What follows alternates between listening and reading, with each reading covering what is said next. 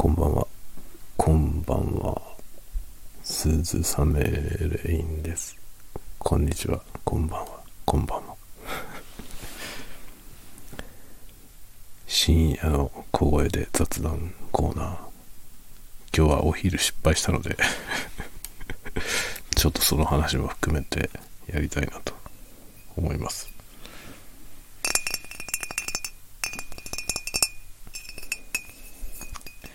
いつものジンですね。ジンばっかり飲んでるな、最近。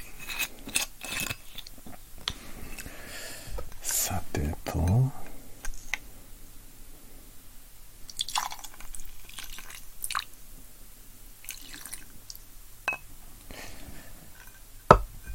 日は慎重に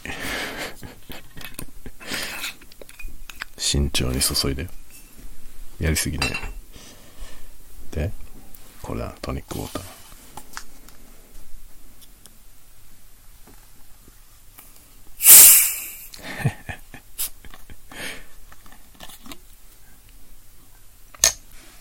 バスみたいな音がするな。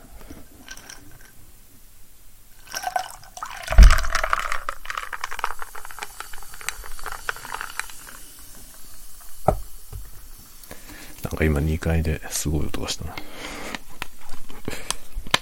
ドカンって音がしましたね。今日ね珍しくお昼ねあのいつもの朝おはようございますってやってるあのマイクね使って収録してたんですよ。いつものようにやってたんですけどマイクをつないででその iPhone をねポケットに入れてでベランダに出たんですよ。ベランダというかね何？ベランダといってみんなが想像するやつの3分の1ぐらいしか面積がないんですけどそのなんていうのかなちょっとまあ出られるスペースがあってそこに出てね空が空が夏だねみたいな こと言ってたのよ。そしたらねその途中であの iPhone のねあのハードウェアがねハードウェアが外された時のピポって音がして 途切れちゃったのよ。それ要は、マイクが、その外部接続してるマイクが、まあ、何の都合なのか、接触の都合なのか何なのか、認識されなくなって、で、まあ多分本体のマイクに切り替わったんだけど、ポケットに入ってるからさ、ポケットに入った状態で喋ってるから、音声は何にも聞こえないんですよね。で、なんか、シーンとしてて、よくよく聞くとガサガサ言ってんの。で、時々ガサガサガサって言ってね。まるっきり話にならないものだったんですよ。なので、丸ごとボツにしました。50分くらい喋ったんだけどね。いや、本当にね。なんだよって感じですね。で、その後もだか50分間ずっと線は繋がったままで、ね、で、結局なんで認識が解除されたかは分からずじまいでした。で、今これもさ、ちゃんと、ちゃんとなってることを確認してね、最初のちょっとだけ撮って、再生して確認して大丈夫だよっていうので、今撮ってるんだけど、途中でまたね、おかしくなるかもしれない。ちょっと原因が分かんなかったんでね、昼のやつもなんでダメだったのかが分かんなくて、線はちゃんと繋がっていたように見えるのでね、ちょっと分かんなかったですね。アップロードした後に聞き直してみたら全然収録されてなかったっていうね、ひどいありさまでした。やっぱアップロードする前に聞かなきゃダメだね。普通聞くよね。まあ終わりまで全部聞かないにしても、最初の方だけでもね、ちゃんと、ちゃんとなってるなって聞いてからアップした方がいいですよね。反省しております。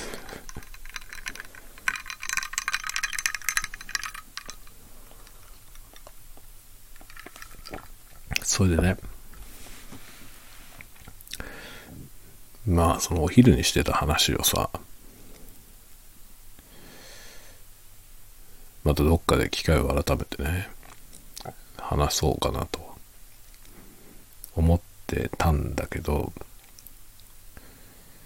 何を50分も喋ったのかな よくわかんないですね。経済の話をしてたんだよ。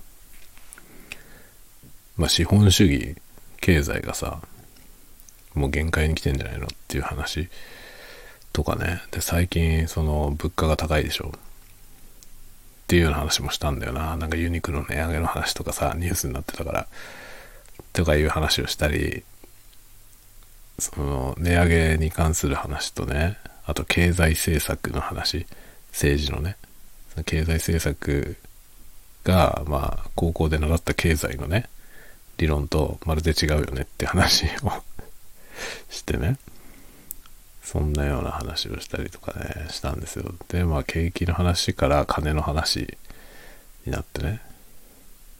で、まあ僕は全然貯金しない主義だっていう話と、その貯金をしない理由についてとかそういうことを喋ったのよ。なかなか面白かったと思うんだけど、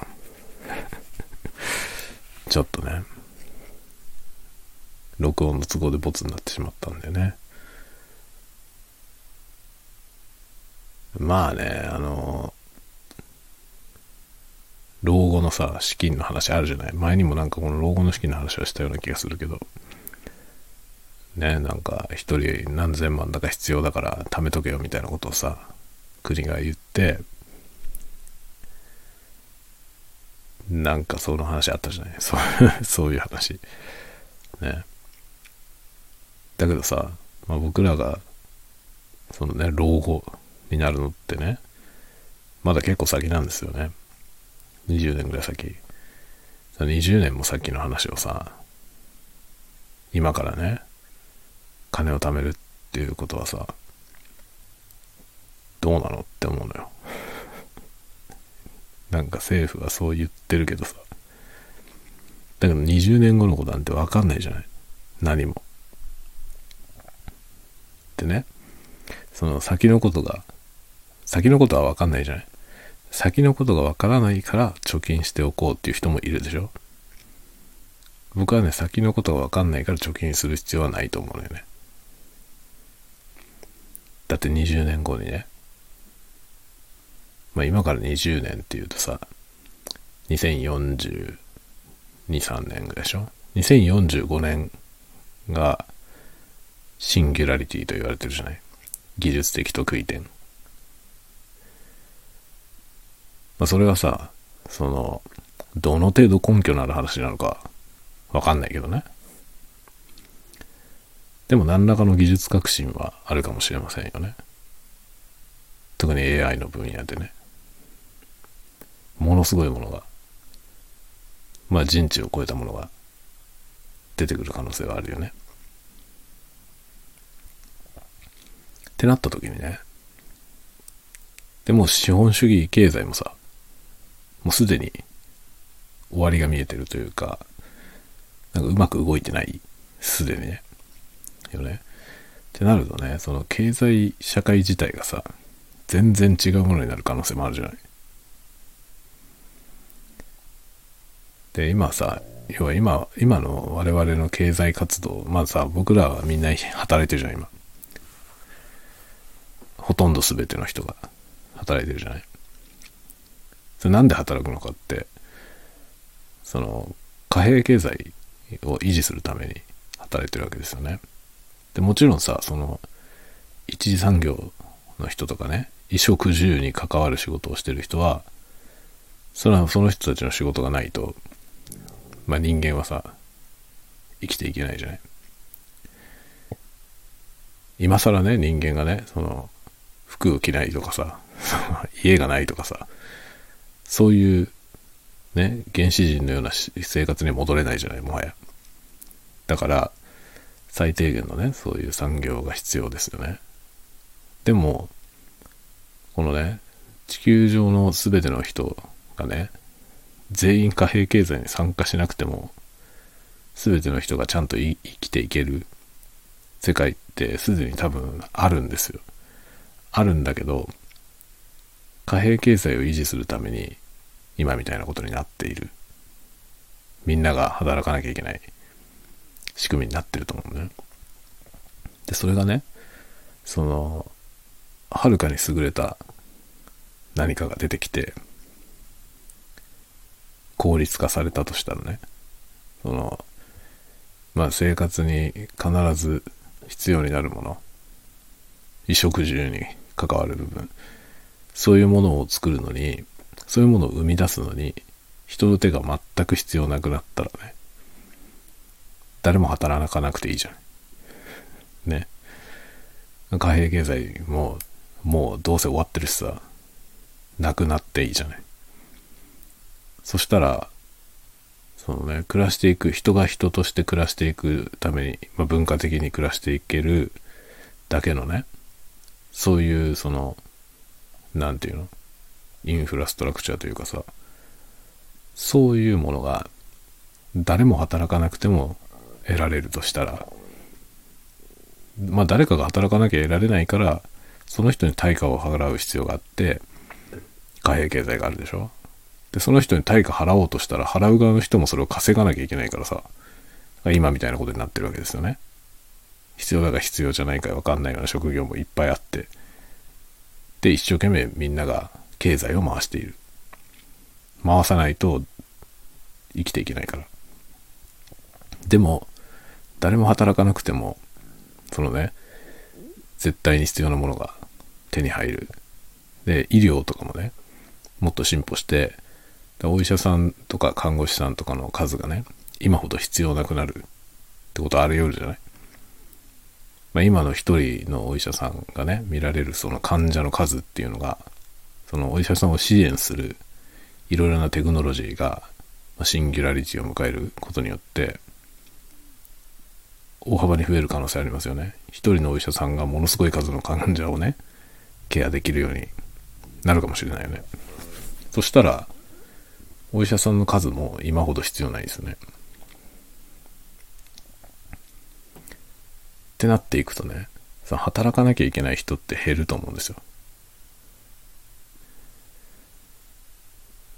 で、その、まあ、エネルギー問題とかさ、エネルギー問題も結構そのかか、あの、貨幣経済に重要な意味を持ってると思うんですよね。まあ、今エネルギーがさ、あの、人が使ってるエネルギーは有限のものを使ってるじゃない。化石燃料とかね。で、まあその再生可能エネルギーもね、いろいろ出てますけど、生産コストが異様に高いですよね。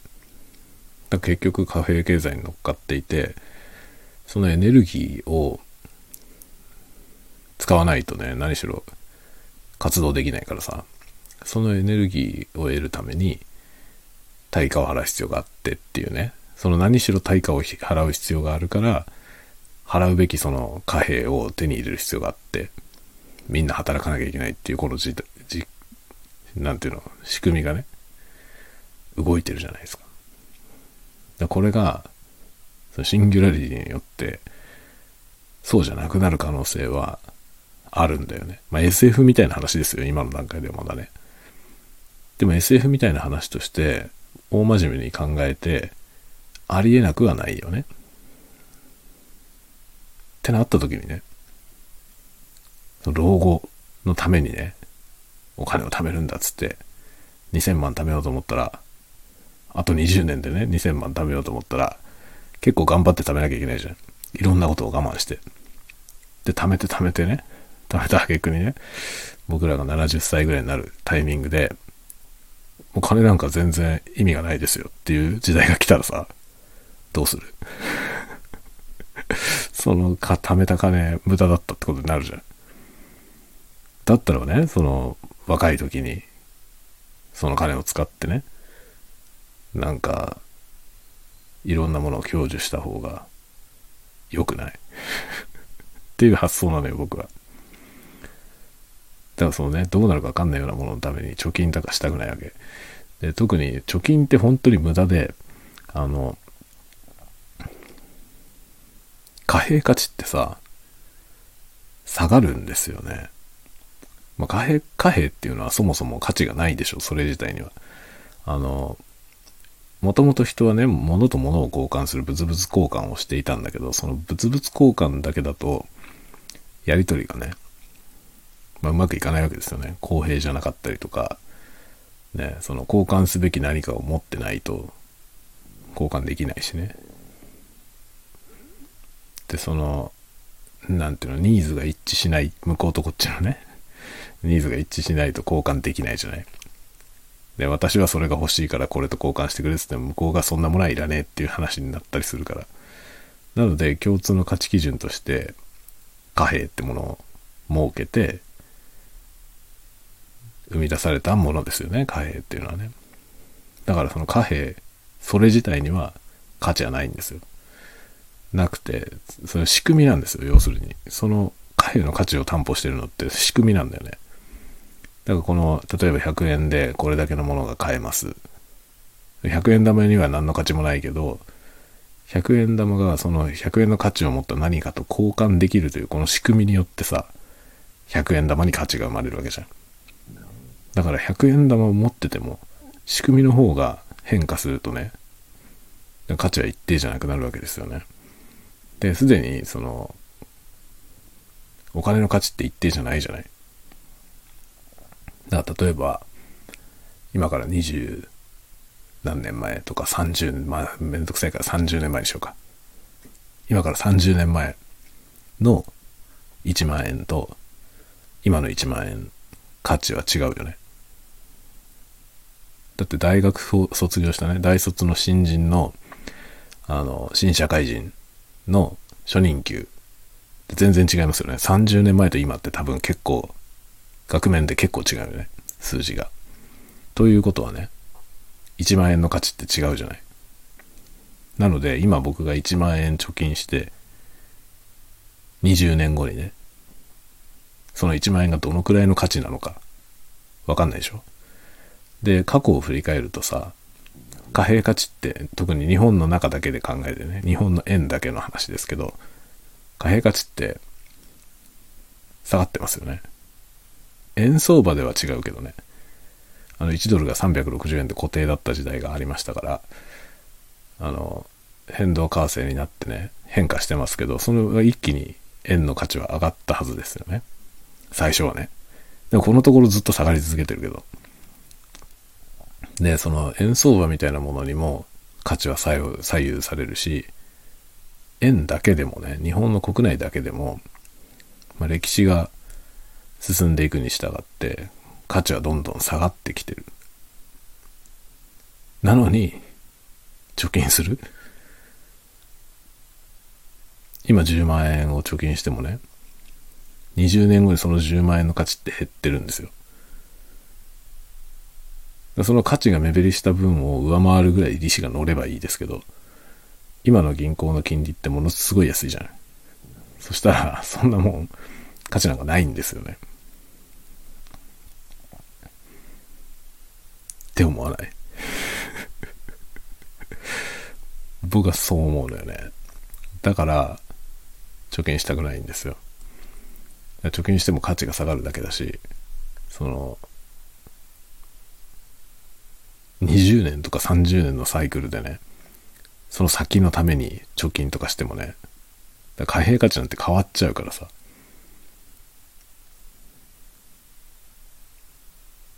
意味ないと思う。意味ないと思うのよ。っていう話をしてたんだよね、昼間にね。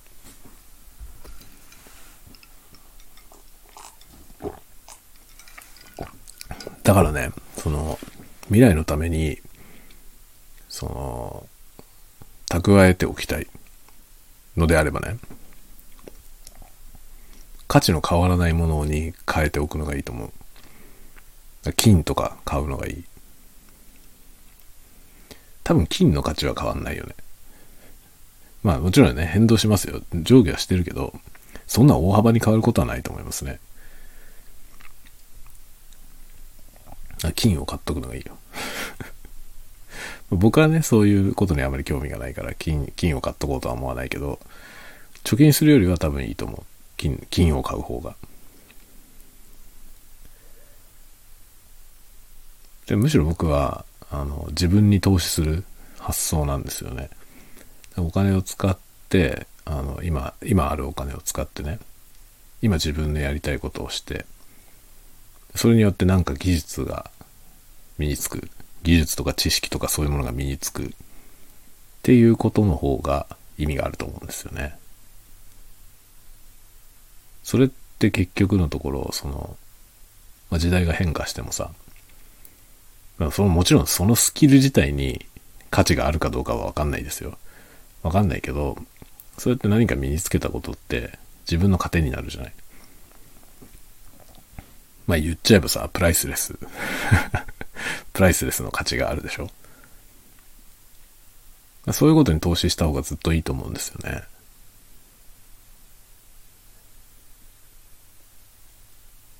それにさ、老後に2000万のね、貯金しても、その2000万円分使い切るまで生きてるかどうかもわかんないんだよ。わかんないんですよね。なのに貯金する？もっと生きるかもしれない、確かに。2000万じゃ足りないぐらい生きるかもしれないよね。だからそれは先のことはわからないんですよ。で、わかんないから不安だから、堅実な道を行くっていう人もいるし、僕はわかんないから、今ある金は今使った方がいいと思う。だってね、金の価値は変わっちゃうし、そもそも金なんてものがなくなるかもしれないよね。貨幣経済が意味をなさないという時代が来るかもしれませんね。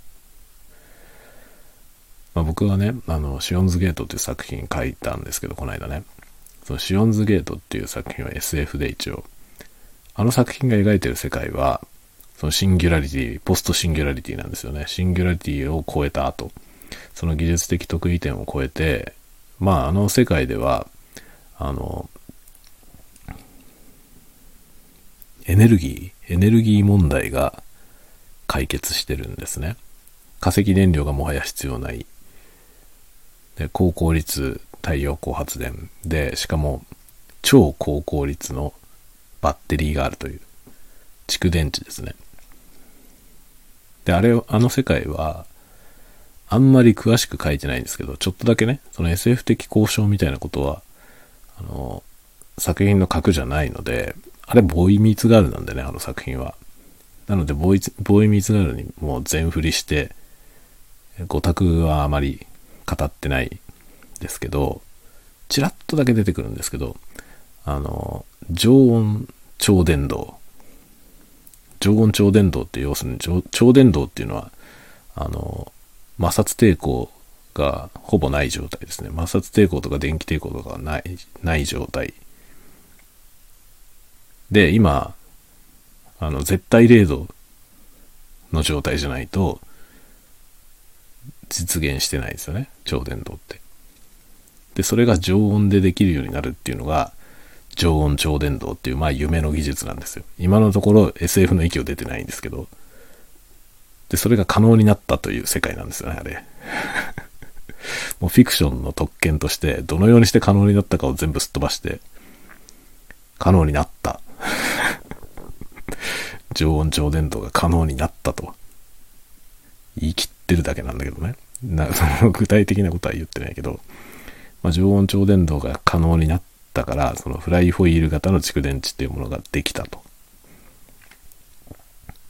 で、あの、ヒロインが乗ってるバギーがね、その動力で動いているという描写がちょっとだけ出てくるんですよね。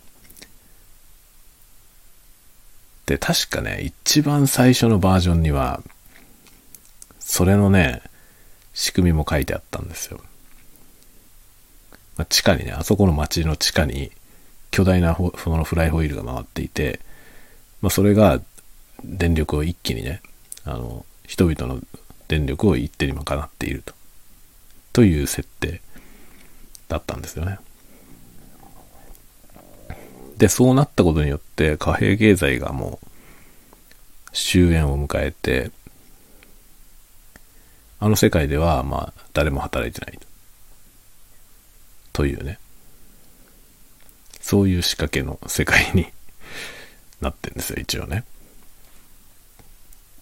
で、あれは、まあ、今のところまで夢物語なんですけど、まあ、技術的得意点を超えた時に、そのね、常温超伝導がちょっとね、僕はあと20年ぐらいで実現するとはちょっと思えないんだけど、でも実現できたら、ね、エネルギーの問題がすっかり解決してしまえばね、そのエネルギーを金で買う必要がなくなるわけですよ。それってものすごく大きいですよね。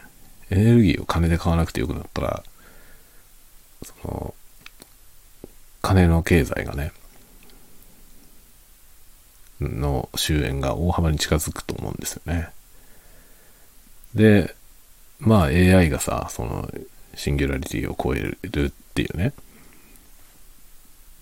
それだってよくわかんないけどさ。なんかその、2045年って言われてるけど、その根拠がどのぐらい信憑性のあるものなのかはちょっと懐疑的ですけど、でも、可能性はあるじゃない。で、まあ人々がね、よくその AI に仕事を奪われるみたいな話ありますけど、仕事を奪われるとかじゃなくて、全部 AI でできるようになったら、我々は働かなくていいじゃん。で、今働かなきゃいけない理由は、要するに金がないと何も得られないからなんですよね。貨幣経済だから。なんだけど、必要なものは誰も働かなくても手に入るっていう風になれば、働く必要がないんですよ。仕事を奪われるんじゃなくて、仕事はもうないんですよ。誰も。っていうね。そういう世界が来ないとも限らないよね。ちょっとそこまでにはなんないと思ってますよ。正直なところ。正直なところ僕が生きてる間にそんなことにはなんないと思ってるけど、だけどそれに近いことになっていく可能性あるし、その途上の段階までは行くかもしれないよね。って思ったらさ、金貯めててもしょうがなくねって思うのよね。っていう話をね、昼間にしてたんで。どう？どう？って言われても困るだろうけど。面白いでしょ？こういうことを考えるの面白いでしょ？僕はこういうのは好きなんですよね。SF。SF は大好き。SF はね、なんかその、社会の仕組みとかさ、まあそういうことが科学技術とかそういうものの発展によってどのように変化していくのかっていうね、まあいわゆる思考実験なんですよね。それが面白い。それが面白いんだよ、SF は。本当に。というようなことを考えながら、あの、シオンズゲートっていう作品を書きましたね。人々はどんな問題を抱えているのだろうかと。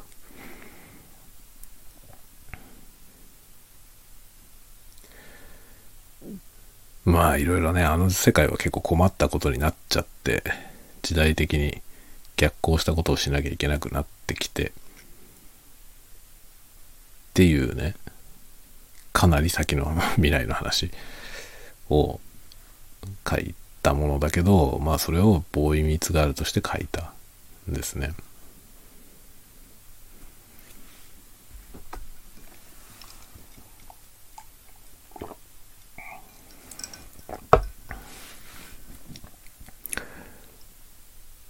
とかいうことをね、お昼に喋っていました。それでね、もう今夜、ダラダラ、ダラダラ、ダラダラして、ダメですね。なんかね、やる気がしないんだよ。何も。もう何もやる気がしなくて今、ダメでした。今日はもう本当にダメだ。酒ぐらい飲むしかないよね。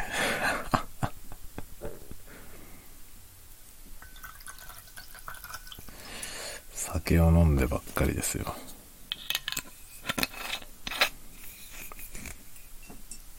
なんか今日はね、本当にやる気がしない。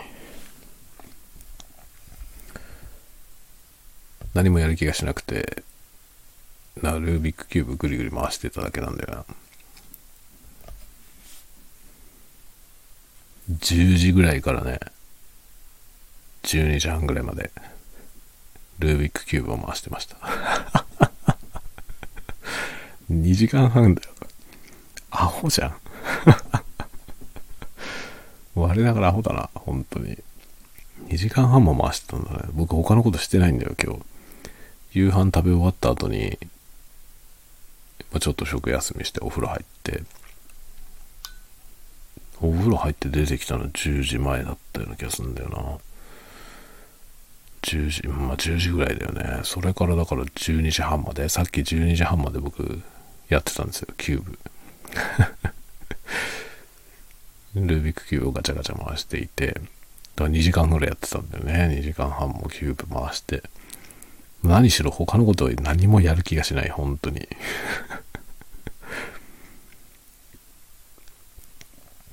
何なんでしょうね。今日はものすごくやる気がないですね。何も面白くないなんだそういうことはたまにあるけどね。たまに全く何もする気がしないっていうことがありますね。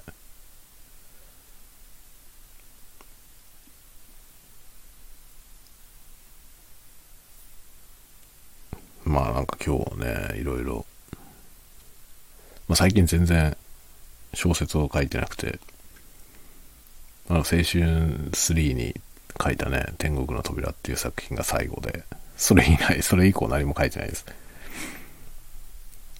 あれ書いたのは、いつだったっけな？4月とか5月とかぐらいだよね。それ以来もう1ヶ月ぐらい何も書いてないですね。ダメだよね。ダメだなと思うけど。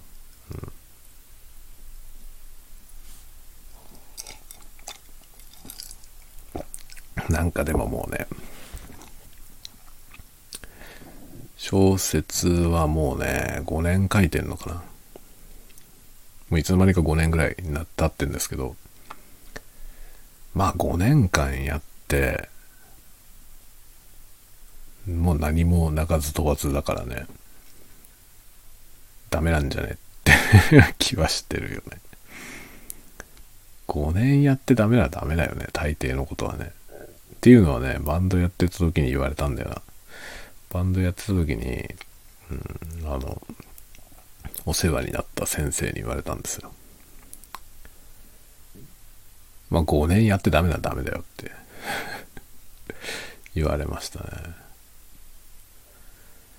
まあそうだよね。5年やってダメならダメだよね。結局その先の道が開けるだけの力を持ってるんであれば5年もやってればまあ目に留まるはずだよね。と思うんですよ。だからまあダメなんだろうなっていう気はするよね。まあダメだよね。5年間やってて僕は公募に出してるけどね、ずっと。1時しか通ったことないもんね。1時は何回か通ったんですよね。いろんなやつで。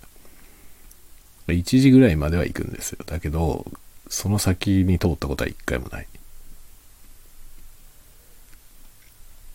それはね、まあ、体裁としては整ってるっていう評価だと思いますね。体裁としてはた整ってるけど、それ以上の何かはないという評価。そこからね、脱してないわけですよ。5年もやってて。でもダメだなと思うよね。この辺がまあ、その、自分の能力の限界だろうなっていう気はしてる。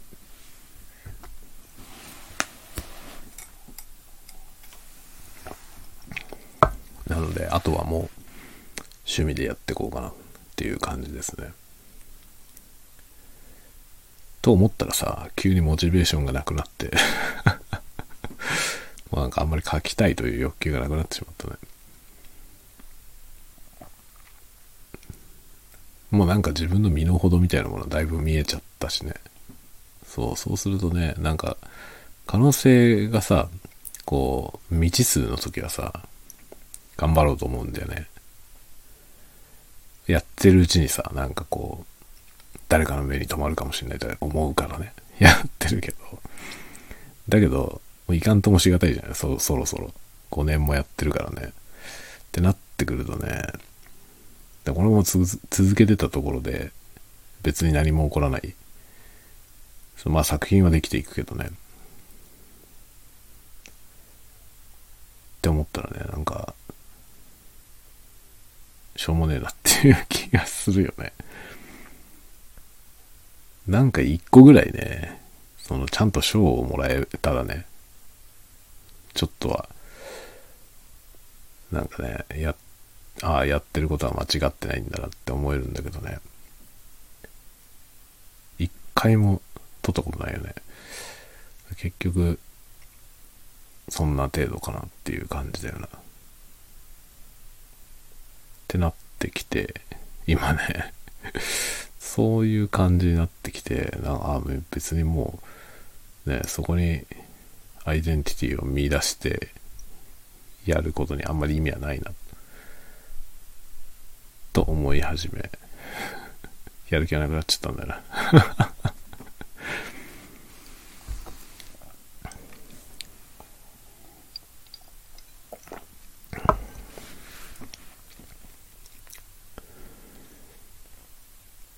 なんというか、あそれで結構ね、ここ最近書いてたものがことごとくダメだよね。今年に入ってから書いた作品が全て全然ダメで、期待外れな結果でね。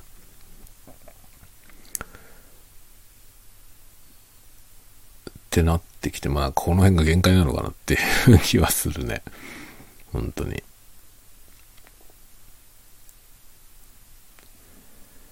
みたいなことをね、ちょっと思ったりしてますね。まあ純粋になんか他のことをやり始めたからっていうのもあるね。で、まあ文芸ちょっとね、もっと普通のね、なんか自分の表現みたいなさ、ことじゃなくて、そうじゃなくて、普通にもっとシンプルに肩の力を抜いた作品をね、書こうかなと思うんだよね。だけど、それはさ、なんかその、鈴雨レインじゃないわけですよ。そう、そういう作品を書くことは、僕自身が自分に期待してないんだよね。そんなものを書くようなことは期待してないっていうのがあってね。だから別のアカウントで書こうかなと思ったりしてますね。別のアカウントあるからね、すでに。すでに実験で作ったアカウントがあって、そこにね、文芸作品をアップしてて、鈴雨とは違うやつを。で、カラーも全然違うんですよ。カラーも全然違って、こっちのカラーではやらないようなことをやってるんですよね、そっちのアカウントでね。なので、まあ、そっちで小説書こうかな。あの、普通のやつ。普通のやつね。別になんかその、なんていうの、どっかの、どっかの領域に一石投じようみたいな、そういう意欲的なことじゃなくて、ただ単になんかストーリーが共感できるとかそういうやつ。今まであんまりそういうのを書いてないんですよ、僕はね。なぜなら、僕が書いても大して上手じゃないし、他にもっと書ける人が、上手に書ける人がいっぱいいるから。で自分より上手に書ける人がいっぱいいる領域に物を出してもさ、それ意味がないじゃない。あの、いや別に意味はあるんで、あの、アマチュアであれば意味あるんだけど、公募に応募してね、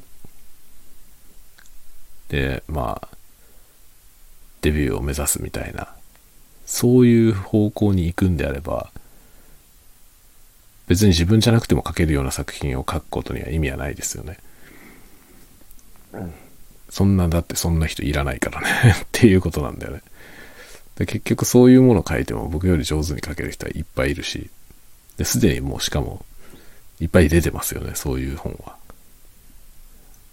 でそこには新たにね、似たようなものをを作るポジションとしてやっていくっていうのは僕に言わせると意味がないんですよね。誰々見たいなっていう作品だったらさその誰々を読めばいいじゃん。それみたいな新しいものは別に誰も欲してないんですよね。と思うので、それを書くことにはあんまり意味を感じない。んだけど、そのね、デビューするとかいうことを度外視したらね、別にいいんじゃないと思うわけ。そういうものでも。そういうものでも自分で書きたければ書けばいいじゃない。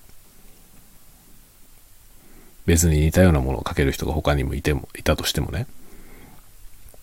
それでも自分が書きたければ書けばいいじゃない。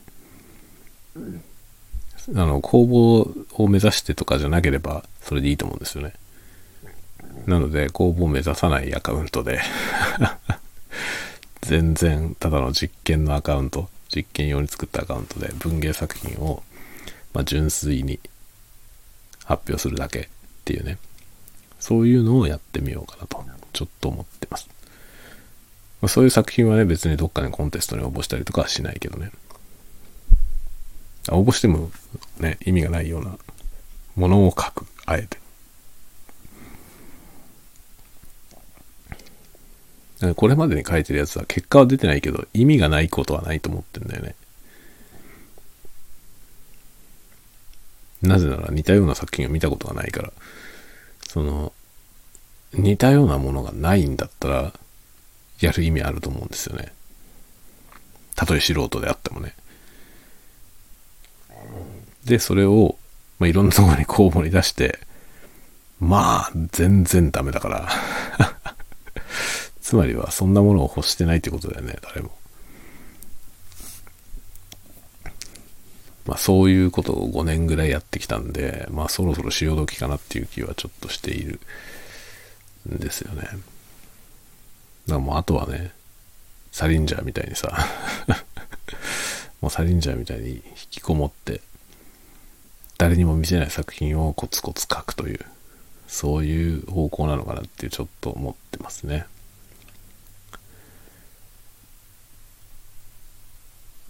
まあでもこの辺が限界なんだろうなっていうのはね、あるよね。そう。なんかいつまでもね、その、自分の可能性とか、あまり信じられないよね。特にもう年だからね。若かったら多分ね、果てないこう、希望みたいなものがね、持てたと思うけどね。まあさすがに年なんでもう5年やってダメならダメだろうなっていう感じの割り切りはあるね。という感じですね。だからまあ最近そのね、もはや公募に出してなくて、公募に出さなくて書いてる作品は、あの、別になんていうの、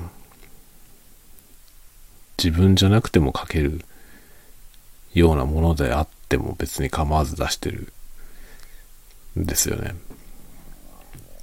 ワンアンドオンリーじゃなくても別にいいじゃないと思って書いてるけど、まあ、正直それだったら僕が書かなくてもいいとは思う。そういう誰でも書けるからねっていうのは思うよね。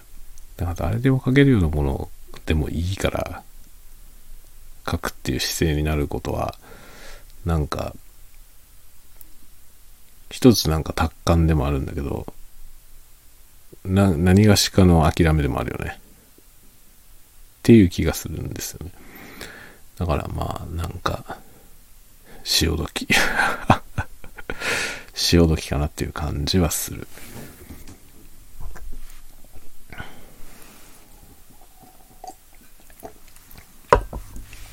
という感じでね、だからまあちょっと違う方向の作品書いて別のアカウントに出したりしようかなと思ってるね。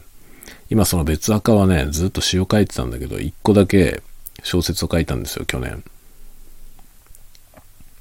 で、それがね、結構気に入ってんのよ、自分で。その小説はもう本当に鈴雨カラーじゃないんだよ、全然。全然違うから、まあ別赤で書いてて、別赤で良かったなっていう感じなんですけど、いかんせんこの別赤が、まあ、誰にもフォローされてないし、誰もフォローしてないから、全然読まれないのよ。これはでもそういう実験だからさ、ね、誰もフォローしないで、誰にもフォローされずに、コンテストにも出ないみたいな そういうやり方で物だけ書いて作品だけ置いといたらどうなるのかという実験なんですよ。全く自分から何もアプローチをしないでいた時にその作品を見つけてくれる人はいるのかどうかでどの程度の効果があるのかどうかみたいなことをちょっと試そうと思ってやった話なんですよ。分かったことはいっぱいあるよ。分かったことはいっぱいある。それもどっかでね、ゆっくり話そうと思いますけど。まあ一番は結局、そのね、自分が何もしなければ何も起こらないということね。そこがだから、ノートと YouTube の大きな違いですね。YouTube は最初そのね、初めて新参者で入ってきたユーザーに対して、そのユーザーを他のね、ユーザーに知らそうとする、そういう仕組みが組み込まれている。だけどノートにはそれがないということが分かりました。誰もフォローせずに自分でひっそりと作品だけ上げてたら、本当に全く読まれない。全く読まれないですね。面白いぐらいに。っていうそのね、実証ができた。リコメンドも何もされないんですよね。誰にもフォローしてない、誰とも交流してない、誰の作品にも好きをつけないっていうスタンスでやってると、全くどこにも紹介されない。だからね、全く読まれないです。PV 数とかものすごい低い。これはね、結構大きな発見でした。いろんな発見があったね。それやってみて。でそこのアカウントにいろいろ書こうかなと思ってます、今後。まあ、創作の作品書いたらそこに出そうかな。っていう感じですね。なんかもう鈴雨カラーの、変な作品はもうしばらく書かないわ。あれはもう本当にね、労力がかかるのに、まるで評価されないからね。なんか、割に合わないっすよ。割に合うとか合わないで作品書くわけじゃないからさ、別にやってましたけどね。でもちょっとコスパ悪すぎて、ちょっとね、やってられない。ものすごい大変なんだよ。ユニゾンとか書くの超大変だったんですよ。だけどユニゾンも一時落ちだったからね、結局あれは全然評価されないね。正直面白いと思うんだけどね、そのユニゾンっていう作品は僕はその文学をやる人に、に文学やる人にとって結構意味のある作品だと思うんだよね。自分ではね。だけどまあそれは全然評価されなかったんで、一時にも落ち落ちるっていう時点でダメだよね。まあ一次選考に落ちるのは本当にもうダメっていう評価だから、一時で落ちたっていうことは、まあそれは諦めなさいという話だと思うね。だから今の作品は一次選考で落ちてる作品なんで、まあ、その程度だなっていう感じですね。そういうね、ことをいろいろ考えてたよ、今日は。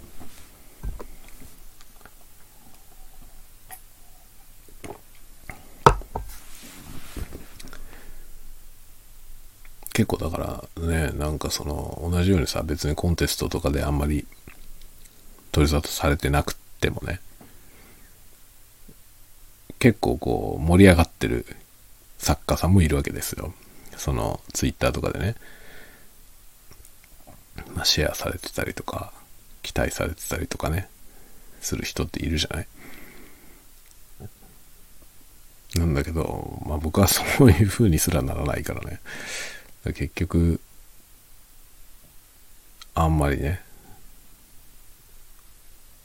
意味のあるものをかけてないんだろうなっていう気はするね。まあ5年やってるからね。5年やっててダメだな、本当に。希望はあんまりないよな。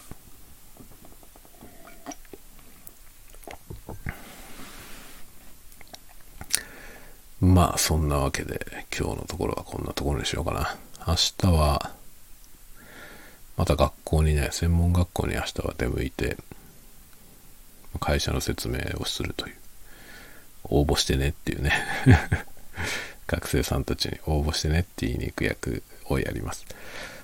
で、え、なんか質問があれば聞くよっていうこととかね、そういうような役割を明日は担っております。ちょっと最近ほんとバタバタしすぎててね、何もできてないね。あの、YouTube もずっと止まっちゃってて、もうダメだよね。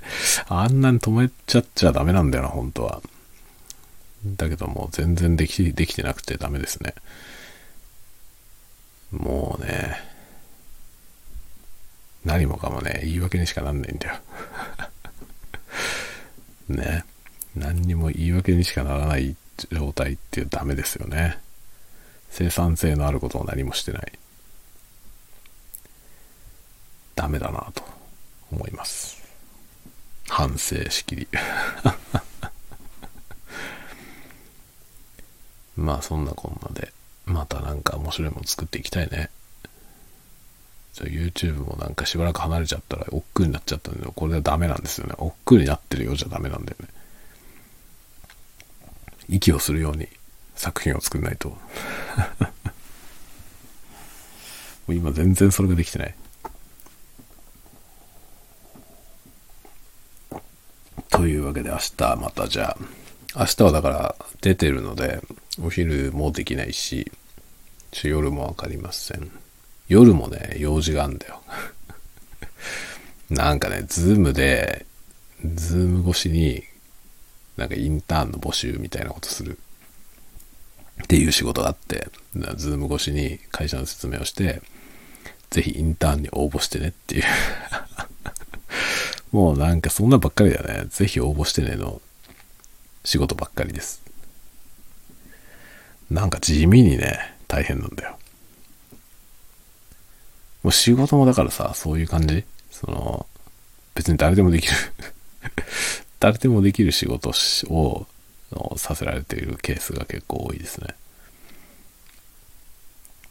まあ現実はそんなもんだよね。ワンアンドオンリーのね、テクニックとか技術身につけても、もう基本的には迷惑っていう 迷惑なだけっていうのが結構ね、あるよね。その俗人化するスキルはね、本当に百害あって一理なしなので、ね、いろいろですね。もうね、だいぶ朦朧としてるわ。今日途中でジンを足したので、もうフラフラ。なのでもう寝ますわ。ちょうど50分ぐらい喋ったし、ちょうどいいんじゃないですか。ということで、またお会いしましょう。明日はね、ちょっと昼もできないし、朝もね、ちょっとバタバタするから、もし無理かもしんないな。朝はまあなんとかやるかもしんないけど、ちょっとなんとも言えませんね。まあ、昼、昼ぐらいからはもうあとずっと大変なんで ちょっと余裕がないと思います。ではではでは。じゃあ皆さん、また明日の夜にでもお会いしましょう。おやすみなさい。おやすみなさい。おやすみなさい。